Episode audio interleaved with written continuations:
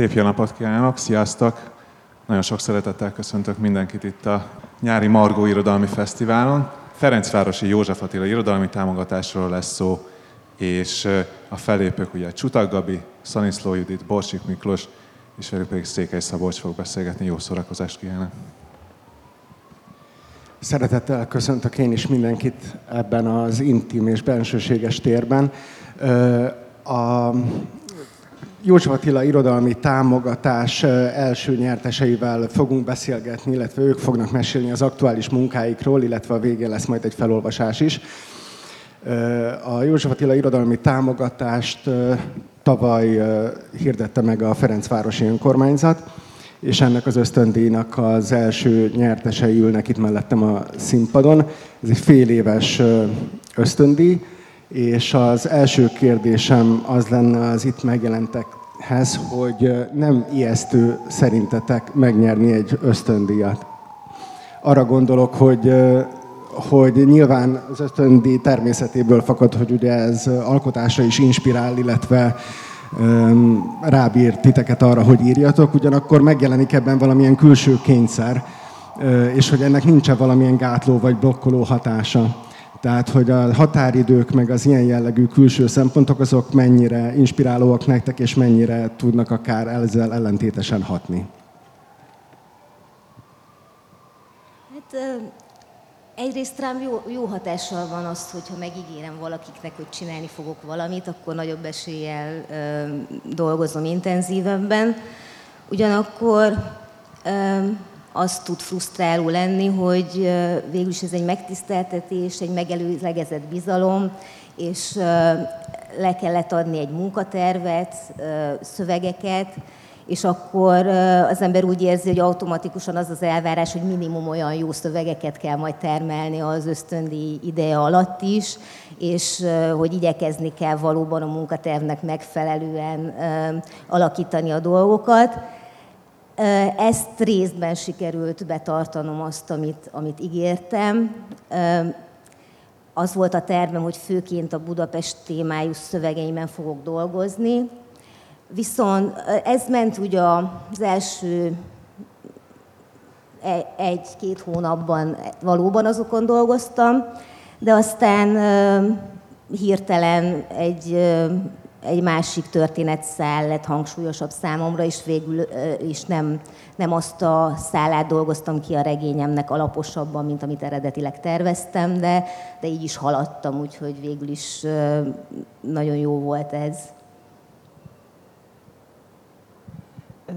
Hát nincs nagy tapasztalatom így ösztöndiakban, ez a második, amit sikerült megkapni és ez annyiban más, mint az első volt, hogy, hogy itt ugyan már meglévő szövegekkel pályáztam, de nem volt semmi tematika a fejemben, és ilyenkor ez azért nagyon nehéz, hogy kell egy munkacímet adni neki, és akkor egyből valami lesz belőle, egy valami, ami addig egy ilyen határozatlan valami volt, és akkor azzal, hogy lesz egy címe, amit már azóta persze megbántam, meg lesz egy tematikája, amit nem bántam meg, csak csak egy kicsit néha ilyen, nem tudom, ilyen frusztráló hatással van rám. Ez az, amit a Gabi mondott, hogy egy dolog, amit az ember kitalál, és akkor abból lehet, hogy valami más lesz. De próbálom ezt úgy felfogni, hogy, hogy igazából ez inkább jó, mint valami, valami rossz dolog. Érdekes, érdekes az, hogy ha a meglévő szövegek ket valahogy tematizálom, akkor hogyan tematizálódnak az utána íródott dolgok is, úgy, hogy közben azért úgy megmaradjon így az írásnak a szabadsága.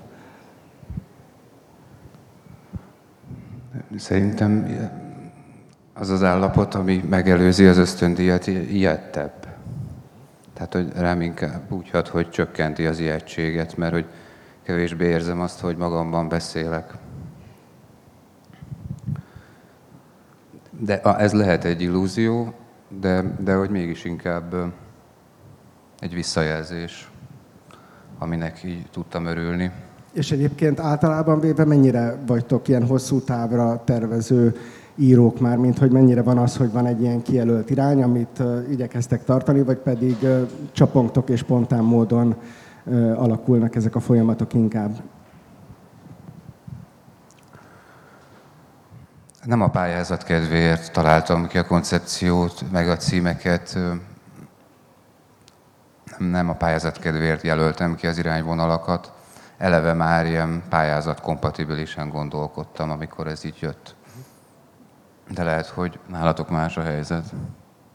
Hát nem, igen, más. Tehát, hogy rám inkább az jellemző, hogy ilyen, ilyen szabadon ö, próbálok írni, de, de tulajdonképpen azért azért mégiscsak, szóval, hogy azért segítséget jelent, meg tényleg az, amit Amiki mondott, hogy a bizalom, hogyha már a bizalom megvan adva, mert addig tényleg az ember így egy süket szobában vakon ír valamit, most meg, hogy van valami visszajelzés, akkor azért az mégiscsak bátorítja az embert. De inkább, szóval, hogy, hogy ne, nekem egy kicsit nehéz azért így tematikusan írnom. Én meg úgy vagyok vele, hogy szükségem van a hosszú távú kidolgozott tervre, amitől eltérhetek. Tehát, hogy, hogy mindig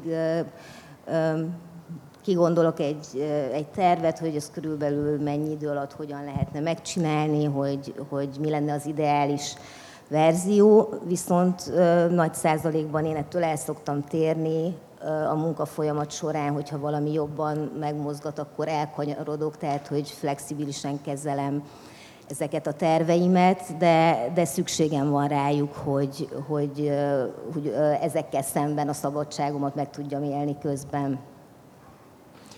Arról beszéltünk, hogy kicsit közelítsünk is a, az aktuális munkáitok felé, hogy egy ilyen eléggé magától értetődő közös pont ezekben a, a szövegekben, amiken dolgoztok, az a nagyvárosi lét tematizálása, illetve konkrétan a Budapest tematika és azért is érdekes ez szerintem, hogy egy kis referenciális közelítése is legyen a dolognak, hogy egyik őtök sem született budapesti. És az lenne az első kérdésem, hogy mi jut először eszetekbe Budapestről? Nekem egy falu. Milyen falu? Főleg az, az, a, szóval az a szűk, szűk, szűken vett környezetem, ahol élek, hogy ugyanazok a dinamikák működnek szerintem, mint egy, mondjuk egy kisvárosban vagy egy faluban, és ez, ez egyrészt meglepetés, másrészt meg végtelenül megnyugtató nekem.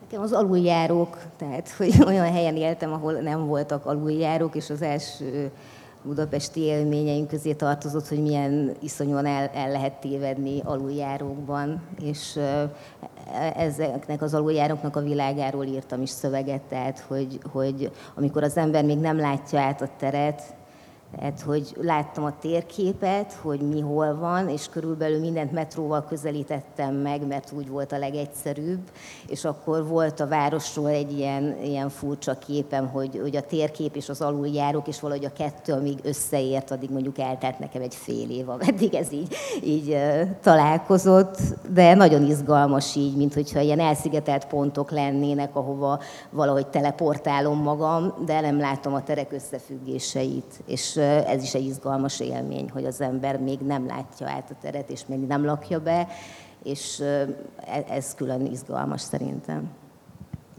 Mindhármatokhoz felírtam egy ilyen headline-t, hogy, hogy miket olvastam ki a prózáitokból, meg a verseitekből Budapesttel kapcsolatban, és eddig mind a kettő találkozott azzal, amit felírtam magamnak, úgyhogy nagyon kíváncsi vagyok, hogy mikinek mi jut eszébe. Most már nem elősz elsőjére, mert e, először, mert te vagy az utolsó válaszoló, úgyhogy átgondolhattad a választ. Már, már akkor is átgondoltam, mikor cseten feltetted. Hát az első, ami eszembe jut, az két ellentmondás. Mert mindig vonattal jöttem be Pestre, és akkor láttam az állatkertet oldalról, a madárketreceket, és akkor nem értettem, hogy miért a nyugatinál van az állatkert, amikor a Városligetnél van, és a Városliget az pedig nem a nyugatinál van. Ezzel így elszórakoztattam magam egy pár évig, de feloldottam. Tehát nyilván kiteszik a nyugati táblát a nyugati előtt egy kilométerrel. Ez a csel.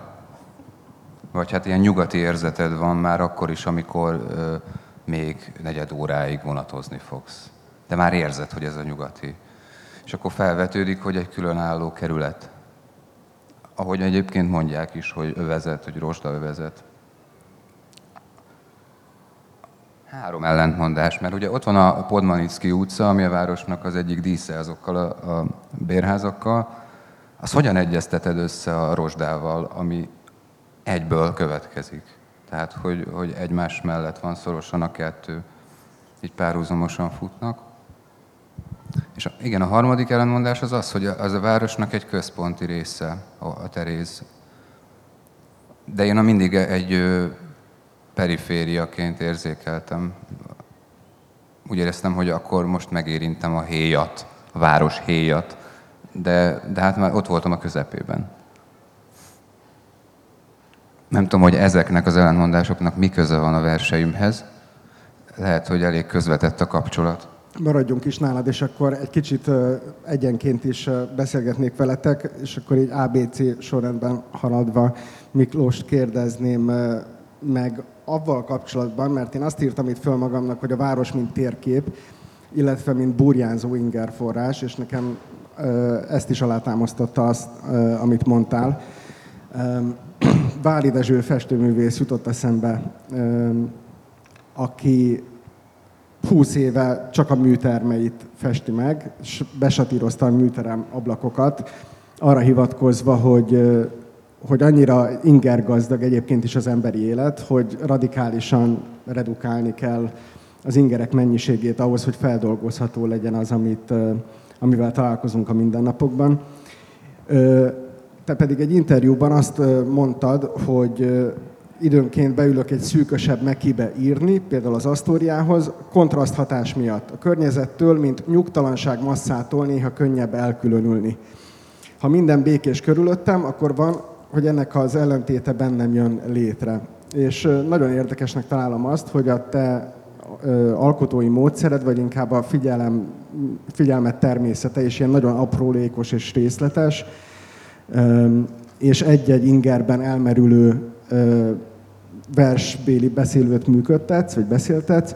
Szóval, hogy az inger gazdagságnak, meg az inger befogadásnak, meg a figyelemnek ez a dinamikája úgy látom, hogy elég jellemző rád, illetve ez jellemző volt már a 2020-as Átok Naptár című kötetetben is. Mennyire tudsz azonosulni ezzel az állítással, illetve hogyan jelenik ez meg az újabb szövegeidben?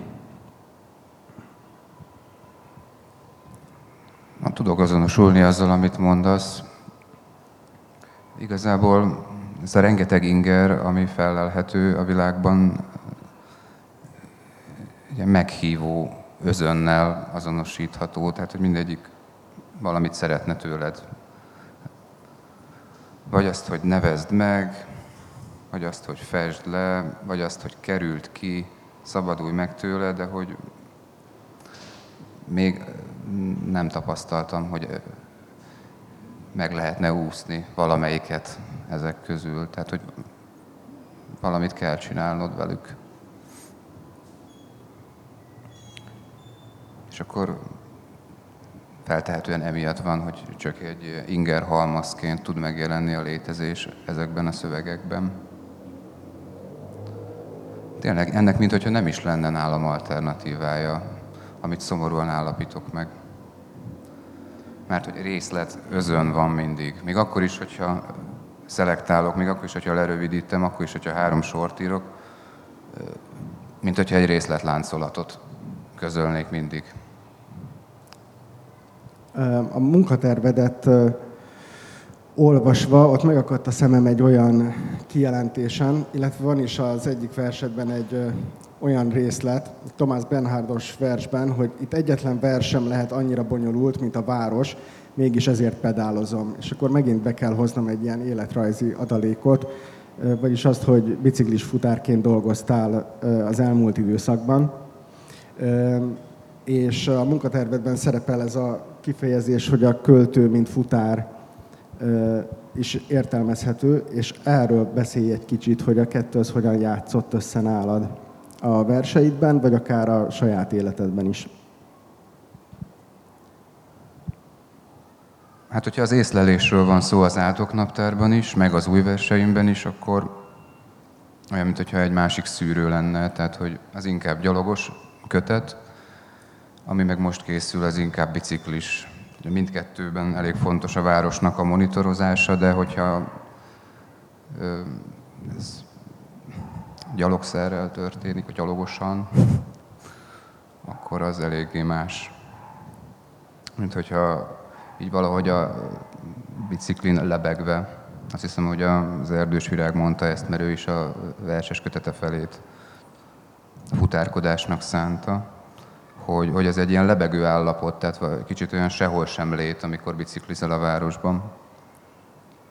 Amikor leszálltam a bicikliről és újból sétálgattam, akkor kicsit úgy éreztem, hogy visszatérek bizonyos helyszínekre. Hiába bicikliztem el ott egy, csomószor, akkor mint hogyha kevésbé lettem volna ott. De sok más aspektusa is van ennek, hogy miben különbözik a két megfigyelésmód. Ez csak most jutott eszembe, hogy említetted, hogy a volt az nem szállított kerékpárral Budára, hogy akkor csak a városnak az egyik oldala vált ilyen értelemben poétikailag bejárhatóvá.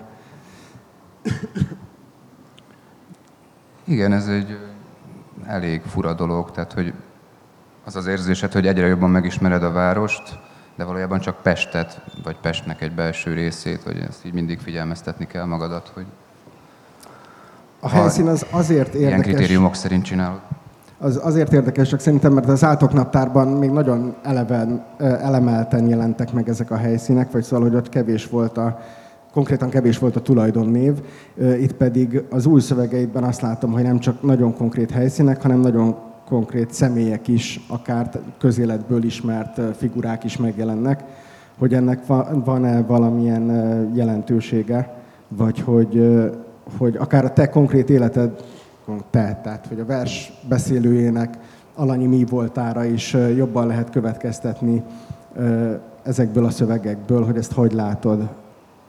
Kicsit úgy érzem, hogy az átok naptára ez egy ilyen visszatartott levegő, vagy a levegő visszatartása. Itt meg így minden kiárad, tehát inkább a kilégzésről van szó. Tulajdonnevekkel el van árasztva a szöveg. És akkor van, hogy olyan személyeknek a neve, akik nekem fontosak voltak, vagy akiket nem lehet kikerülni. Zenész, politikus, költő, és nagyon sok helyszín, nagyon sok tér, meg utca. Tehát, hogy egy ilyen megérkezés a valóságba az átok naptárhoz képest. Nyilván ott is erről volt szó, csak ott több tabu játékot is pűködtettem, hogy mit nem szabad csinálni, mit nem szabad leírni, hogyan kell öm, megtisztítani a szöveget, redukálni. Említetted a vonatutat Dunakeszi és Budapest között, mert hogy Miki ugye Dunakesziről származik. A munkatervedben szereplő egyik munka, az egy próza lesz, egy regény, kisregény, és amit láttam benne az, az, hogy az ingázás ugye abban is nagyon erősen megjelenik, már csak azért is, mert topográfiai motivumként a kettes út visszatérő elem benne, illetve ott játszódik. Tehát van benne egy ilyen ingázás tapasztalat, meg, meg valahogy ingázás tapasztalat lehet benne az is, ahogy a betegséget tematizálja, mert ha jól tudom, ez egy ilyen a rák jelenik meg benne a gyógyulás, visszaesés, élet-halál közötti oszcillálásban. Mesélj egy kicsit erről a, a kisregényről, amin dolgozol. Igen, hát abból indultam ki, hogy a rákosok azok gyakran gyógyultnak nyilvánítatnak, és akkor pár év múlva meghalnak. Ez van egy ilyen tendencia. Másrészt, hogyha valaki rákos lesz, akkor gyakran már így elkönyvelik halottként, egy ilyen gyógyíthatatlanként, és ez elvezetett az élő halott tematikához, vagy a zombi zsánerhez. De hát van, aki azt mondja, hogy ez nem rendes próza, hanem inkább ilyen prózavers. Ilyen rövid akciókban gondolkodom. Ugye, utazó regény paródiában. Mindig van valami felforgató esemény, amit szerintem nem lehet túladagolni, tehát hogy egy-egy ilyen sztori az nem lehet túl hosszú, és akkor ilyen mini fejezetekből építkezne. Köszönöm. Én kösz... A, Gabi esetében, ugye Gabinál a 2017-ben jelent meg a novellás köteted, a Csendélet sárkányjal. ami nagyon erősen építkezett saját gyerekkori tapasztalatokból, ha jól tudom, illetve hát jól tudom, és, és felismerhető volt benne a Ceausescu diktatúra atmoszférája, úgy, hogy közben az is egy elemelt atmoszféra volt valamennyire, mert nem konkretizálódott, hanem igazából bármilyen kelet-európai elnyomó rendszerben is játszódhatott volna. Gabi ugye Szatmár Németiből származik, és az érdekelne, hogy az a regény, amin most dolgozol, ott mennyire fontos az adott konkrét helyszín. Tehát Budapestnél az, hogy az egy budapesti te játszódik, a kisváros, ahonnan elszármazik a főhős, a Szatmár Németie, van -e ennek jelentősége?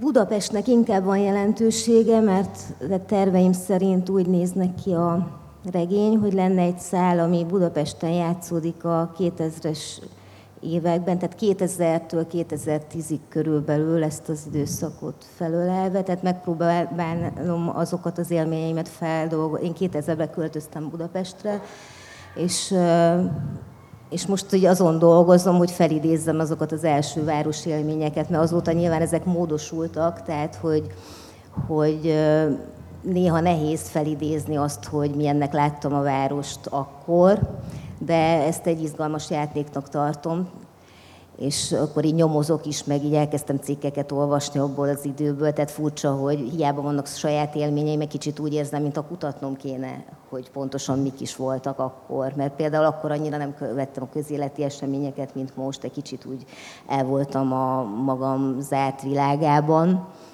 Tehát, hogy ez így hangsúlyosabb lenne a Budapest, és az van, hogy ez a Rita nevű 20 éves szereplő, amit nem titkoltan saját magamból inspirálódik, de nem egy az egyben egyezik meg, tehát időnként hazautazik.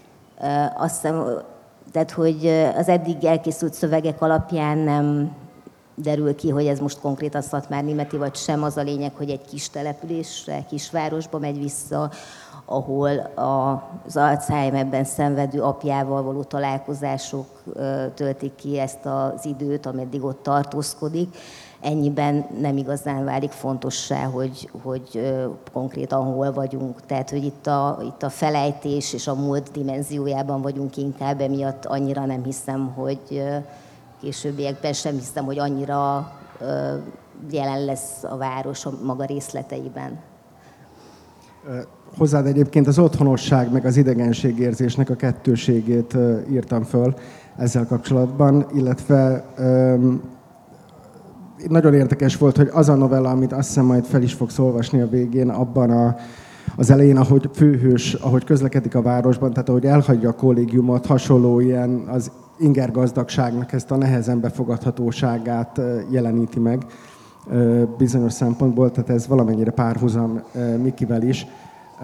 Amit említettél, hogy, hogy az Alzheimer, ugye a főhős édesapja Alzheimer korban szenved,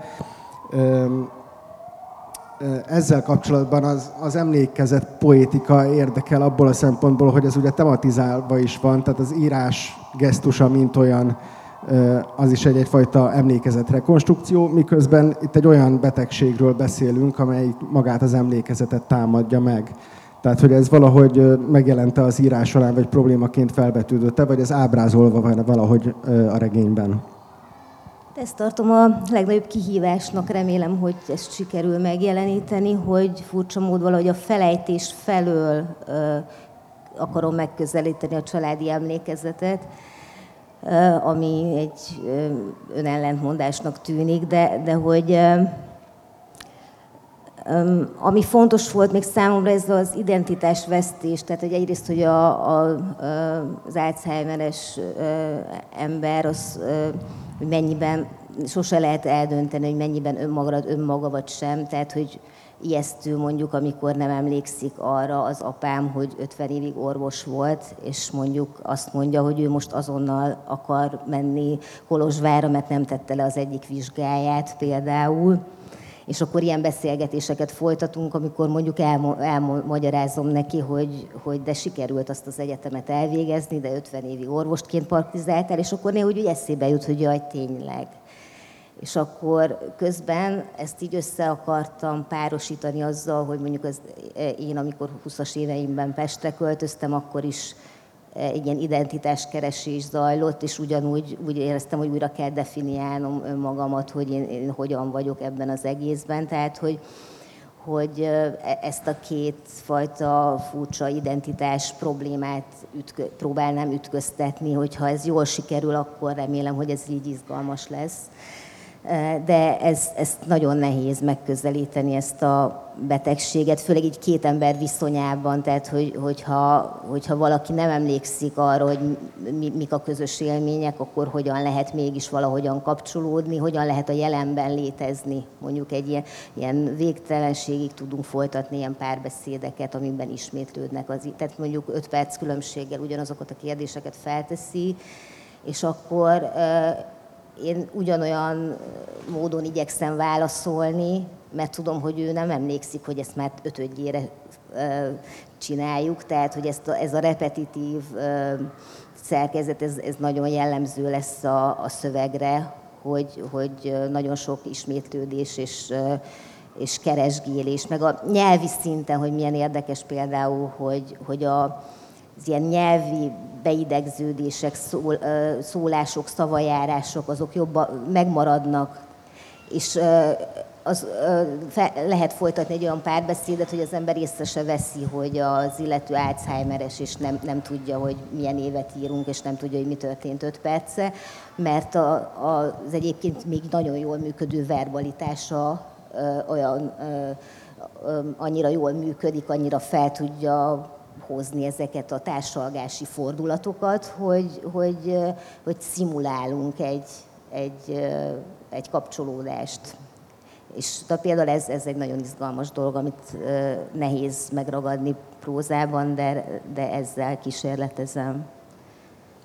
Az emlékezet meg a memória kérdésével kapcsolatban tök érdekes számomra kifejezetten a narrátor felül nézve is, illetve megint kénytelen vagyok visszautalni életrajzi vonatkozásra is, hogy ugye te nálad történt meg konkrétan országváltás is, tehát hogy a legnagyobb távolságból kerültél Budapestre, és hogy nekem van egy ilyen tapasztalatom, az én családomban is van, aki, aki messziről költözött Budapestre, az élete egy adott pontján, és az emlékezet furcsasága ez, hogy ilyenkor valahogy a téridő kettősége az nehezen szétszálazható, akár mondjuk a honvágy kérdésében, hogyha visszavágysz valahová, akkor térben vagy időben vágysz vissza oda, vagy akkorra, amire visszavágyódsz. Tehát, hogy mondjuk a főhős az elköltözött mondjuk 2000-ben Budapestre, a 2000 előtti időszak a Szatmár németi, vagy az a adott kisváros, vagy pedig a 2000 előtti időszak az, ami, ami, um, amire vonatkoznak ezek az emlékek. Nem tudom, lehet, hogy egy kicsit zavarosan vonatkoztam. De ezt Értem a kérdést. Nem, csak még annyit, hogy erre ti is nyugodtan válaszoljatok, hogy ez nálatok megjelenik-e, hogy mondjuk Miskolc vagy Dunakeszi az ebből a szempontból. Szerintem teljesen követhető volt. Oké, okay, köszi. Tehát nálam az lesz, hogy lesz egy, tehát Hát 2000-ben vagyunk Budapesten, és akkor lesz néhány fejezet, amikor szintén 2000-ben ebben a kisvárosban az Alzheimer időtlenségében valahol, de ezen belül még lesznek olyan gyerekkori vagy kamaszkori flashbackek, amik 80-as, 90-es évek erdélyi helyszíneihez köthetők. Nosztalgiát nem nagyon éreztem régebben sem, meg most sem olyan értelemben, hogy lenne, lenne egy ilyen visszavágyódás, viszont az a mai napig megvan, hogy én mindig is kettős identitással fogok bírni, tehát soha nem leszek sem százszázalékosan erdélyi, sem százszázalékosan magyarországi, hogy ez mindig oszcillál, ez a két dolog mindig jelen van. Tehát, hogy ez, ez, ez soha nem leze, le, le nem záruló folyamat szerintem az emigráció, annak ellenére, hogy másokkal ellentétben nekem nem kellett nyelvet váltanom amikor idejöttem, azt hittem, hogy egyszerűbb dolog. Hát az ember elköltözik egy olyan országba, ahol az anyanyelve, a hivatalos nyelv, akkor, akkor nem feltételezi, hogy, hogy emigrációként fogja megélni. Aztán kiderül, hogy a kis apró különbségek miatt, meg a, egy csomó minden miatt igenis emigrációnak kell nevezni a dolgot. És Akár hogy... amiatt is, hogy felhívják a főhős figyelmét, hogy a nappalit azt két P-vel írják, mert a külföldiek el szokták rontani. Igen, például, tehát, hogy ilyen kisebb, ilyen kellemetlen helyzetek voltak, de azért szerencsére én olyan közegben voltam, ahol ez úgy nem volt annyira jellemző, hogy mondjuk hátrányos megkülönböztetést éltem volna meg azért, mert erdélyi vagyok, viszont a teljesen jó indulatú kérdések is a, azt eredményezték, hogy folyamatosan úgy éreztem, hogy nekem meg kell magyaráznom magamat, hogy én kicsoda vagyok, honnan jövök, miért. Tehát, hogy sokkal gyakrabban tettek fel teljesen jó indulaton olyan kérdéseket, amik néha kellemetlenül érintettek, mert útkereső időszakban voltam, és nem volt számomra sem mindig annyira evidens, hogy mi a válasz ezekre a kérdésekre. És ezért ilyen ö, akaratlanul is ö, nyomást helyeztek rám, hogy nekem most, most meg kell határoznom magam, és akkoriban ehhez nem fülött a fogam különösebben. Tehát, hogy ezt most így utólag kihasználom, és, és próbálok valami értékeset teremteni belőle, de akkor ez úgy nem volt olyan jó. Köszönöm. Judit, nálad Miskolc és Budapest város tapasztalat van bármilyen lényegi különbség? Ezt akartam mondani, hogy ezért eszembe jutott, hogy távolról sem, vagy, vagy távolról akarom csak össze hasonlítani azt, hogy, hogy ez az emigráció szerintem ez nyilván nem ugyanaz, hogyha országváltással történik, de hogy szerintem ez nem térfüggő, tehát hogy az ember, hogyha az egyik kerületből a másikba költözik, akkor is szerintem, vagy az egyik kerületben nőtt föl, és a másod, másikban tölti a fiatal felnőtt korát, aztán a nem annyira fiatal felnőtt korát. Nekem ez, nekem ez ilyen állandó, nagyon, nagyon intenzív élményem, hogy, hogy hol vagyok otthon, vagy egyáltalán az ember hol van otthon.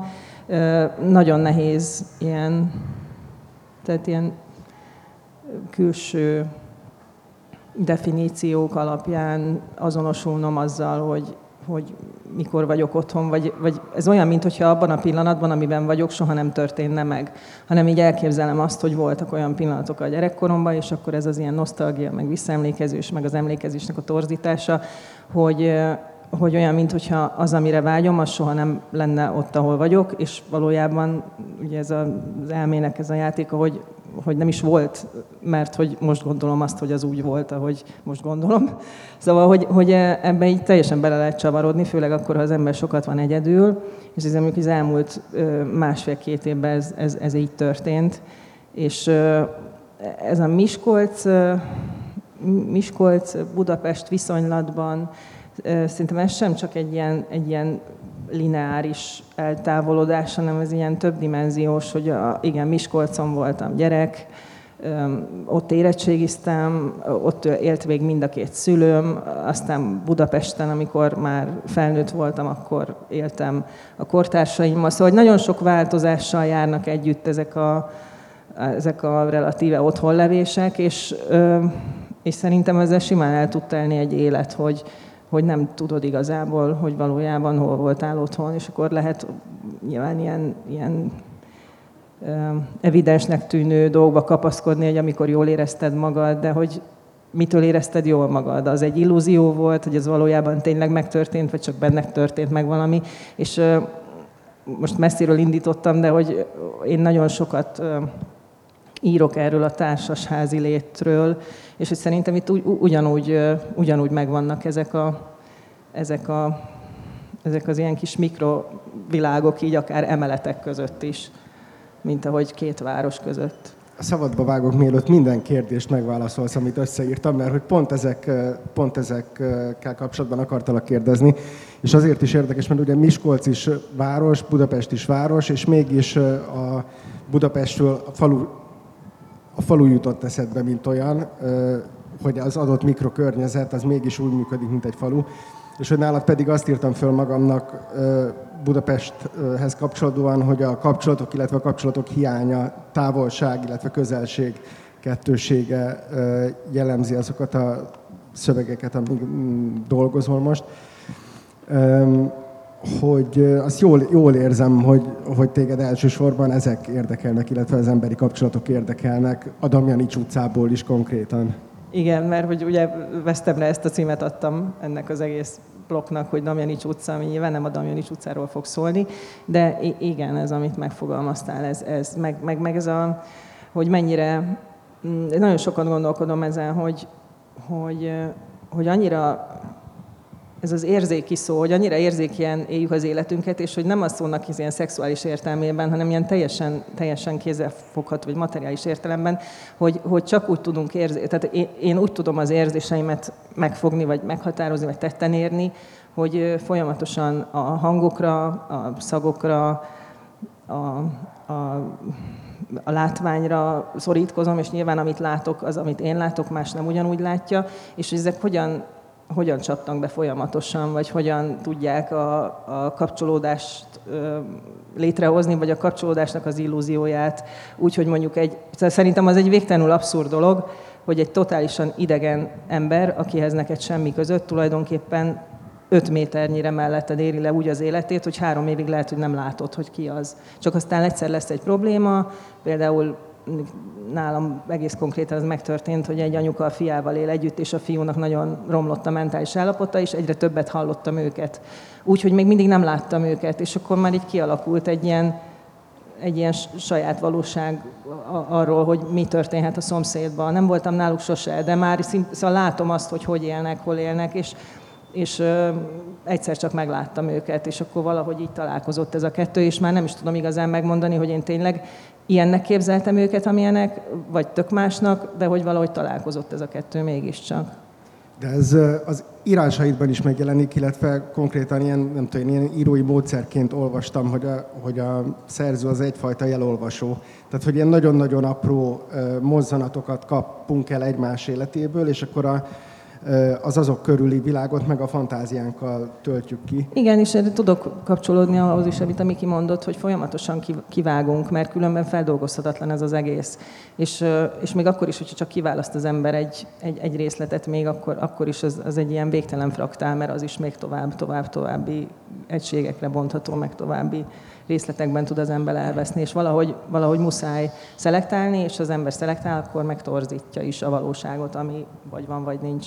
De mintha ezek a hiányok valahogy néha tudatosan is teremtenéd őket a szövegekbe, tehát néha azt éreztem, hogy, hogy az elhallgatott részeken van a Hát igen, hangsúly. igen, ez egy nagyon hat- hatásvadász dolog, ami, amivel sokszor próbálok is szembe menni, mert néha annyira magas labdákat adok magamnak, hogy, hogy azért úgy bele tudok esni a saját csapdámba, hogy ha most tudom, hogy hogy kéne valamit csattanó, de hogy, hogy ne, ne erre menjen ki az egész, hogy, hogy azért az is nagyon fontos nekem, hogy, hogy ebben az egész ilyen elhallgatás, elhangzásból kijön valami egész, hogy tulajdonképpen nincs olyan, hogy egész. Tehát, hogy nem biztos, hogy, hogy okokozati összefüggések vannak, hogy minden visszavezethető valamire, hanem csak így az ember, ahogy lát egy, egy torzót, az, az ő fejében összeáll egy egészé.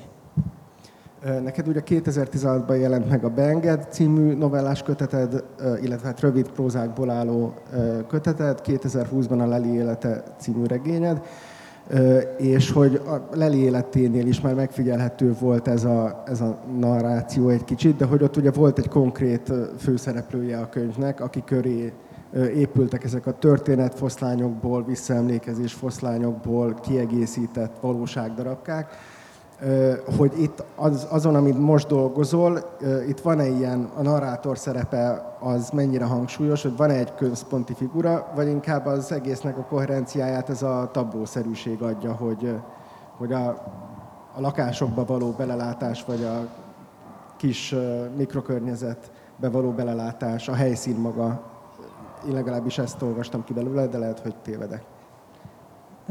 Arra rá kellett jönnöm, hogy nem, nem, nem, nem, nem nagyon tudok kibújni a bőrömből, és nagyon sokáig küzdöttem az ellen, hogy ne, ne olyan nézőpontból írjam, amit írok mostanában, mint ahogy a Lelit írtam, de aztán ezt elengedtem. És, és az, hogy, hogy mindig van valaki, tehát nem, nem tudom, nem tudom kiiknati belőle valakinek a nézőpontját, akkor is, hogyha látszólag nem valakinek a nézőpontjából írom le a dolgokat, de hogy mégiscsak feltételez valakit, aki látja ezeket a dolgokat, és amikből levonja a következtetéseit, és ez változik, tehát hogy ez direkt próbálom váltakoztatni, hogy miközben nyilvánvaló, hogy ez mindig az én szemem lesz, de legalább a látszatát kell tenni annak, hogy ez nem az én, nem az én látásom, ha ez így értető.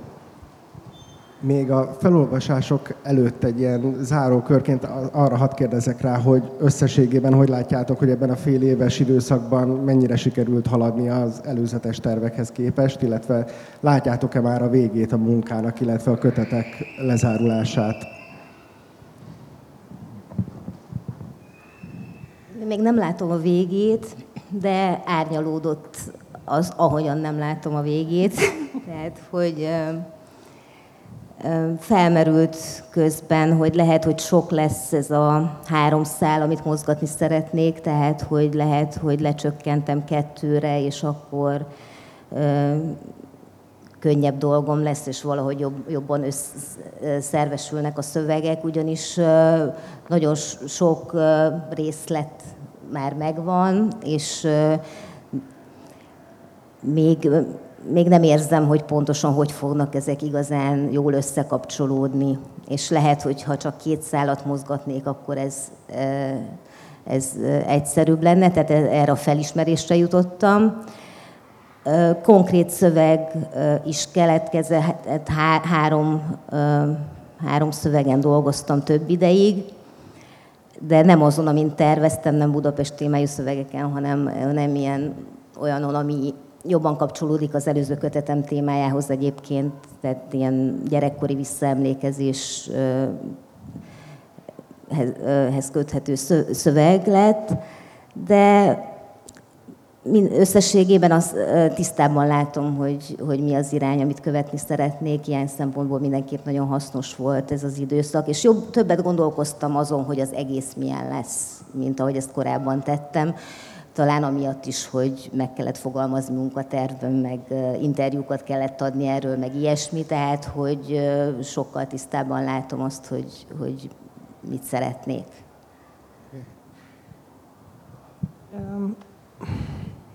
Nem, nem nagyon, tehát hogy nem, nem írtam annyit, amennyit szerettem volna, viszont az a faramúci helyzet történt, hogy ez alatt a pár hónap alatt rengeteg olyan dolog történt, ami nagyon jó, vagy olyan dolgot láttam, vagy véltem látni, amiről szerintem nagyon sokat lehet írni. És, és tök jó lenne, hogyha lenne időm, meg energiám ezeket megcsinálni, mert mert egyre inkább, szóval, hogy kicsit lassan esett le ez az egész, de azt hiszem, hogy most arra tudom, hogy mit akarok, és akkor most már csak meg kell írni a nagy részét. Na jó, hogyha most kezdődne az ösztöndi. Igen, de szerintem ezen mindenki jó. Ez kicsit olyan, mint mikor az ember leül dolgozni, elnetezi a írása szánt óráinak az első nyolc tizedét, és akkor utána, igen. Miki? Nem tudom, hogy mennyire alakult volna máshogy. Hogyha nem kapok ösztöndíjat, lehet, hogy akkor is ez történik. Akkor szerintem hallgassunk bele abba, hogy, hogy miket írtatok, és akkor menjünk közben tetszőleges sorrendben a felolvasásokon.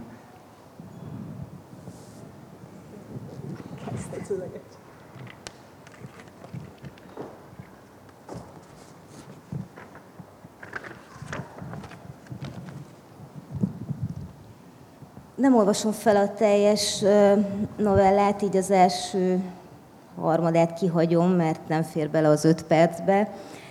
Egyébként ez a műútban jelent meg, és most bekerült nagy örömömre a körképbe is. Ez a Féregjáratok Anyaországban című szövegem. És akkor most így az első harmad után kezdem. Az első hetem azzal telt, hogy szépen felrajzolt útvonalaimon cikáztam ide-oda. Mindenhol csak aluljárók, és egy pillanatra megtorpantam, hittérítők, koldusok, közvéleménykutatók vagy terméktesztelők csaptak le rám. Ők voltak az első anyaországi ismerőseim. Fűszeres illatú krisnások, pedáns jehovisták, akik egy osztálytársamra emlékeztettek, aki nem volt hajlandó pionírnyakkendőt hordani, Az ázsiai evangelizáló a nyugatinál, aki úgy énekelt magyarul, ahogyan én fújtam az angol slágerek halandzsa szövegét gyerekkoromban, a dadogó fiú, aki mindig a jelenések könyvét skandálta a Ferencieken, az utcazenész, aki vízzel töltött befőttes üvegeken az örömódát játszotta. A fortyogó aluljárók időnként kivetettek magukból a város egy-egy pontján. A tiszti orvosi rendelőben, ahol igazolták, hogy nem vagyok észes, szifiliszes, kolerás és leprás sem, vagy a Hengermalom utcai idegenrendészeten, ahol mindig egy szép sárga úthenget képzeltem az irodajtók mögé, és közben annyira álmos voltam, hogy az automatában készített négy fotó közül egyiken se volt nyitva a szemem. Vagy a bölcsészkar külföldiekért felelős tanulmányi előadója előtt, aki figyelmeztetett, hogy a nappali tagozatot két P-vel írják, azt mondta, ezt mindenki eltéveszti, aki nem magyar. Aztán egész hétvégére partra vetődtem a kollégiumban. A többiek hamar lebeszéltek róla, hogy megnézzem a várat, a halászbástyát vagy a szép művészetét. Nem vagyunk mi turisták, mondták megvetően. Így inkább azt figyeltem, hogyan halmozódik fel bámulatos gyorsasággal a szemét az A és B épület közötti folyosón, és hallgattam, hogy valaki huszadjára teszi be a zenegébe ugyanazt a tankcsapda számot, mi atyán ki vagy a mennyekbe, mond csak, melyik ajtón menjek be. Örültem, hogy nekem is van már hová behopognom, hogy néha rám köszön egy-egy ismerős, és már nem nézek értetlenül, amikor a büfés néni szenyának nevezi a szendvicset, ücsinek az üdítőt, miközben egész nap arra panaszkodik, hogy minden mennyire gáz. A következő hétfőn a vörös szemfestékes lány a szomszéd szobából bekopogott hozzám, azt mondta, öltözzek gyorsan, mert fél óra múlva megyünk tapsolni. Nem értettem, mit akar, mégis engedelmeskedtem. Már majdnem leértünk a kijárathoz, amikor megtorpant és bemutatkozott. Mintha mindig is tudtam volna, hogy csak Lidinek hívhatják. Útközben mondta el, hogy statisztálni fogunk egy tévéműsorban. A munkát az az indiánszerű srác közvetítette, aki legutóbb szemben ült velem a Néma buliban. Kiderült, hogy tényleg ő a kollégium törzsfőnöke. A délszláv háború elől menekült Magyarországra, és büszke volt rá, hogy az NDK Westernekből ismert Gojkó Miticsre hasonlít. Lili szerint már több mint egy éve nem hagyta el az épületet, mégis nála lehetett beszerezni nagyjából mindent, a hamisított BKB bérlettől, a zárjegy nélküli cigarettán át a drogokig, és ha valakinek éppen nem volt pénze, még diákmunkával is ki tudta segíteni. A kollégium mögötti utcán mentünk, törmelékekkel borított foghítelkek és romos bérházak között, aztán egy gyommal benőtt térség következett, mintha már nem is a városban lennénk. Már jó ideje gyalogoltunk a senki földjén, amikor föltűnt a nagy szürke kocka épület, ahová a té- ahol a tévé működött. A stúdióban amfiteátrumszerűen elrendezett székeken ültünk. Egy darabig alig láttam valamit az erős reflektorok miatt, de aztán feltűnt, hogy sok a kollégiumból ismerős arc. Lent a színpadon három pulpitus állt, mögöttük sárgán villogott a műsor címe, Jogi Guru. A hangos bemondón ismertették, hogy mi a dolgunk. Üljünk egyenes derékkal, és nézzük érdeklődve a színpadot. Ha a műsor címe fölött a taps felirat világít, akkor tapsolni kell. Ha a nevetés, akkor pedig nevetni. Gyerekkoromban több pártünnepségre is kivezényeltek, már tapsolni és zászlót lobogtatni Ceausescu egy látogatása alkalmából, még a címert megjelenítő gyerekcsapatba is beválogattak. Abban viszont nem voltam biztos, hogy képes leszek-e ok nélkül nevetni, ha arra kerül a sor. Felhangzott a szignál, a bírói talált viselő műsorvezető ütemes léptekkel jött be, aztán beinvitálta az alperest meg a felperest játszó színészt. Valami végrendeletről volt szó, de nehezen lehetett követni, min vitatkoznak, mert a színészek gyakran belezarodtak a szövegbe, folyton újra kellett venni egy-egy részt. Végig attól féltem, hogy mikor villan fel a nevetés felirat. Nehezen tudtam elképzelni, milyen vicces dolgot mondhatnak majd a színészek, azt leszámítva, hogy eleve nevetséges volt, ahogy minden taglejtésüket túljátszották, mintha operetben lennének. Már meg sem próbáltam követni a történetet, de még igyekeztem érdeklődő arckifejezéssel nézni a színpadot. Pár perc múlva megint az aluljárók labirintusában voltam. A négyzet alakú neonok egyre csak süllyedtek, annyira szimmetrikus volt minden, hogy nem tudtam kijáratot választani, ezért inkább a mélybe ereszkedtem a mozgó lépcsőn. Amikor a metróajtó becsapódott, megkönnyevülve simítottam hátra a hajamat. Az ujjaim beleakadtak valamibe. Kívül puha volt és nyálkás, mint a káposztalepkék lárvái, de hosszú fullánkjuk mélyen belefúródott a fejbőrömbe. Próbáltam óvatosan kihúzni, miközben újabb és újabb puha mocorgást éreztem a hajhagymáimban. A Ferenciek terénél már marék számra tépkedtem ki a férges hajcsomókat, beborították az egész mozgó lépcsőt. A kijáratnál ott állt a fiú, aki dadogva hirdette az apokalipszist, ez az, egy asszony levendulát kínált molyok és szorongás ellen, egy koldus válláról galambok röppentek fel. Az árkádok alatt valaki még mindig az örömódát játszotta. Arra tértem magamhoz, hogy világít a nevetés felirat, és mindenki heherésző hangokat présel ki magából, mire én is rázendítettem. A fejhangú vihogás néhány másodperc múlva mélyebb regiszterbe váltott, már a rekeszizmomból bugyborékoltak fel a hangok, és hahotába öblösödve verődtek vissza a falakról. Hátravetett fejjel gurbuláztunk, nyálunk szerteszét fröccsent, aztán mélyen előrehajoltunk, görcsbe rándult rekeszizmunkra szorítva tenyerünket, majd megint hátradőltünk, amennyire csak tudtunk, mintha ki akarnánk harapni egy darabot a reflektorok mögötti feketeségből, aztán megint előre, hasunkat és az oldalunkat tapogatva. Egy pillanatra láttam, hogy Lili szeméből folynak a könnyek, megpróbálta letörölni, de úgy rázkodott, hogy csak még jobban szétkente az arcán a vörös szemfestéket. A nevetés felirat már nem világított. A reket hangok mégis megállíthatatlanul gurguláztak a torkunkban, a szánknak nem voltak kontúrjai, nyelvünk hátra csúszott, mintha belülről akarna megfojtani. A rekeszizmunk már nem volt a miénk, kontrollálhatatlanul rázkódott, mint egy kísérleti béka, amibe áramot vezettek. Azt hittem, soha nem fogjuk abba hagyni.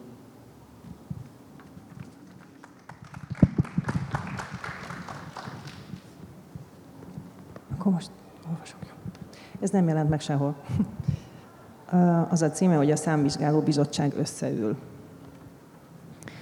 Amíg a tervezett változtatásokat szóban foglaltam össze három-négy előre kigondolt mondatban, egy per öt félhosszú haja a simókás győrzé blúzon a válláról szépen lassan előre csúszott. A kis gombig meg sem állt. Ha még egy hetet várok a szóbeli tájékoztatással, a frufruja már a szemébe lóg. Egy hét az két milliméter. Nem mindig meri otthon levágni.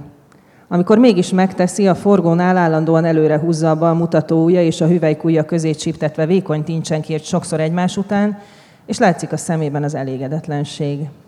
Nem ilyen életet akart, nem ilyen hajjal. Hátul férfiasan kopaszodik. Legutóbbi látogatásom alkalm, ö, óta elkövette azt a hibát, hogy az eddig a keskeny előszoba oldalsó falán lógó közepes méretű fazettázott tükröt áttette a lakás egyetlen folyosófordulójába, így amikor ajtót nyit, egyszerre látom elől a frufruját, a hátsó tükörben pedig a kopasz foltot. Az ilyesféle hiányok egyáltalán nem zavarnak, viszont képtelen vagyok olyan emberben megbízni, aki szerint a házi rendben a házi rend és a tilos szavakat csupa nagybetűvel kell írni. Szerintem ez nem ügyrendbeli kérdés. Általában egyiken sem vagyunk kíváncsiak a másik erőtlen grammatikai magyarázatára, Látogatásaim eredeti okát viszont mindig türelemmel végighallgatja a lakása egyetlen folyosó fordulójában. Szeretek össze-vissza haladni, sosem tervezem meg előre az útvonalat. Az első emelet után a negyedik, a negyedik, után pedig akár a földszint is lehet a következő állomás. Szeretem magamat is meglepni. Négy per kettő béknél úgy csengettem be, hogy résnyire nyitva volt a bejárati ajtó. Nem akartam tolakodó lenni, mégis éppen így voltam hangosabb a kelleténél. A rojtos kilimszőnyek szélére állítottak. Érdekes, ők az egyetlenek ezek a strangvonalon, akik mindig pontosan megmondják, meddig mehetek a lakásukban. Egyszerre kell figyelembe venniük, hogy a fürdőszobához nekem szerintük már semmi közöm, ugyanakkor, ha az előszoba első traktusában maradok, a kézzel szőtt szőnyegük látja kárát. Veszen a szőnyeg, gondolták. Megint ráállítottak pontatlan magyar nyelvünk, valójában az asszony gondolta, és ő állította szőnyeg szélére is. A lakásuk nem is a lakásuk, önkormányzati bérlemény, ám ezt ízléstelennek tartanám a szőnyeg szélén állva az orruk alá dörgölni bármikor. Miért is tenném? A változtatási kérelem egy részét bizonyos családtagok furcsálták kicsit, de az asszony, aki a családban az egyetlen, aki aláírási joggal rendelkezik, nyitottnak tűnt a módosításokra. A strandvonal többi lakásában gond nélkül eljutok a fürdőszobáig, esetenként pedig azon túl is, pedig egyikben sem laknak bizottsági tagok. 3 per 2 B-nél a K célén felsorakoztatott kézműves szappanokat, 2 per 2 A-éknál a lefelé fordított műanyag bilit jegyeztem meg. Bármilyen alapos indokkal könnyedén bejutok a lakásukba, alapos indokok pedig lássuk be mindig akadnak. 2 per 2 A egyébként helyesen 2 per 2 B lenne, de a hibás ingatlan nyilvántartási bejegyzés csupán az illetékes földhivatal jogosult javítani. Sem a tévesen hozzá bedobott gyásztávirat, sem a tévesen nem hozzá bedobott ajánlott küldemények szelvényei nem bírták még cselekvésre. A hivatali ügyintézés alaphangon legalább két órába telne, nem beszélve a kötelezően igénybe veendő online beléptető rendszer anomáliáiról. Engem persze ez különösebben nem érdekel. Hangsúlyozom, 2 per 2A nem bizottsági tag. A földszint kettőben olcsó, de masszív, kisméretű keretekben képek sorakoznak a mikrohullámú sütő felett. Földszint kettő nem tudja, hogy én tudni vélem, hogy egy vállalati búcsúztatás alkalmával lepték meg őt a képekkel a kollégái. Az iroda nagy teljesítményű nyomtatóját használták erre a célra, amiből földszint kettő semmit nem vett észre, pedig közvetlenül a nyomtató melletti szobában dolgozott. Jogosan merülhet fel a kérdés, hogy akkor ezek valójában tehát az ő, vagy sokkal inkább a kollégái ízlését tükrözik. Földszint kettő ezt a kérdést sosem tette fel magának. Ilyen kérdésekkel mehetne simán az egész élete, ha hagyná. Ezt se tudom, persze csak gondolom. A csengője a beköltözése óta nem működik. Bár az egész elektromos hálózatot újrahúzatta, a csengőt a generál kivitelező egyik csicskájával meg is vetette, az utolsó lépést, a beszerelést nyolc év óta tolja maga előtt. A kopogás sosem lepi meg, hiszen a házba való bejutást a kapucsengő időben jelzi. Földszint kettőről, azon kívül, hogy a közös költsége a mellékvízmérő megléte okán 43 hasznos négyzetméterre 11.700 forint, melyet egy-két kivételtől eltekintve minden hónap hatodikáig bezárólag banki átutalással rendez, valamint, hogy a legutóbbi két lakógyűlésen távol maradt, így írásos meghatalmazással a bal szomszédja képviselte, semmit nem tudok, és őszintén nem is érdekel külső tulajdonságainak alapos ismerete és a tény, hogy a csengője működésképtelen, még nem számít tudásnak. A széles csípő és a feles olvasószemüveg detektálása a magamfajtának nem mindig hasznos muníció. Megjegyzem, földszint kettőben a mikro fölötti kiskeretek egyikéből a legutóbbi bizottsági toborzó óta hiányzik az üveg.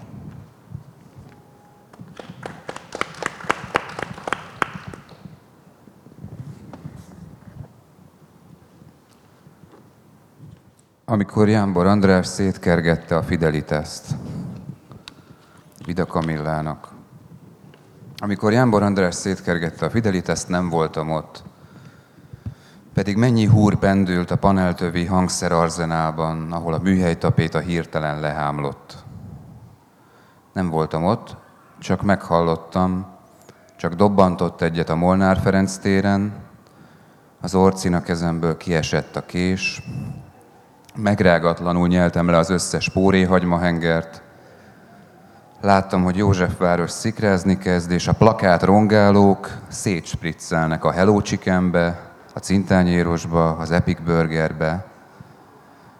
Iszkolnak a Losonci negyed hűvös alagútjain át, a csatornafedőket kiemelik, és az elszántan lejtő Práter utcán végig gurítják. Hát ha csikorgás és pengés elnyomhatja Jámbort. Volt, aki a Madame fő pultja alatt kucorogva, rémületében külön válogatta az ananászos díszcukorkákat.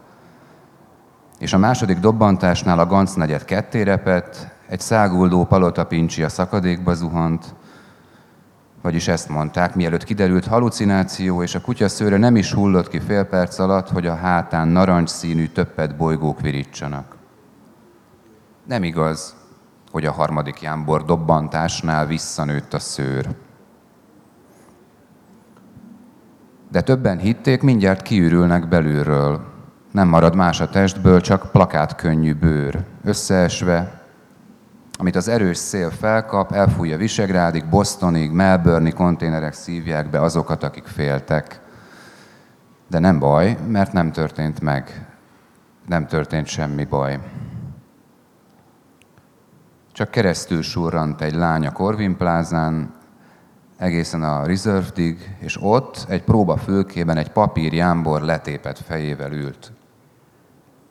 Szomorú volt, Jámbor András nem dobbantott többet. Köszönöm. Mi is köszönjük a figyelmet, és szeretném megköszönni Csutak Gabinak, Szaniszló Juditnak és Borsik Miklósnak a fellépést. Viszontlátásra. Köszönjük szépen. Köszönjük.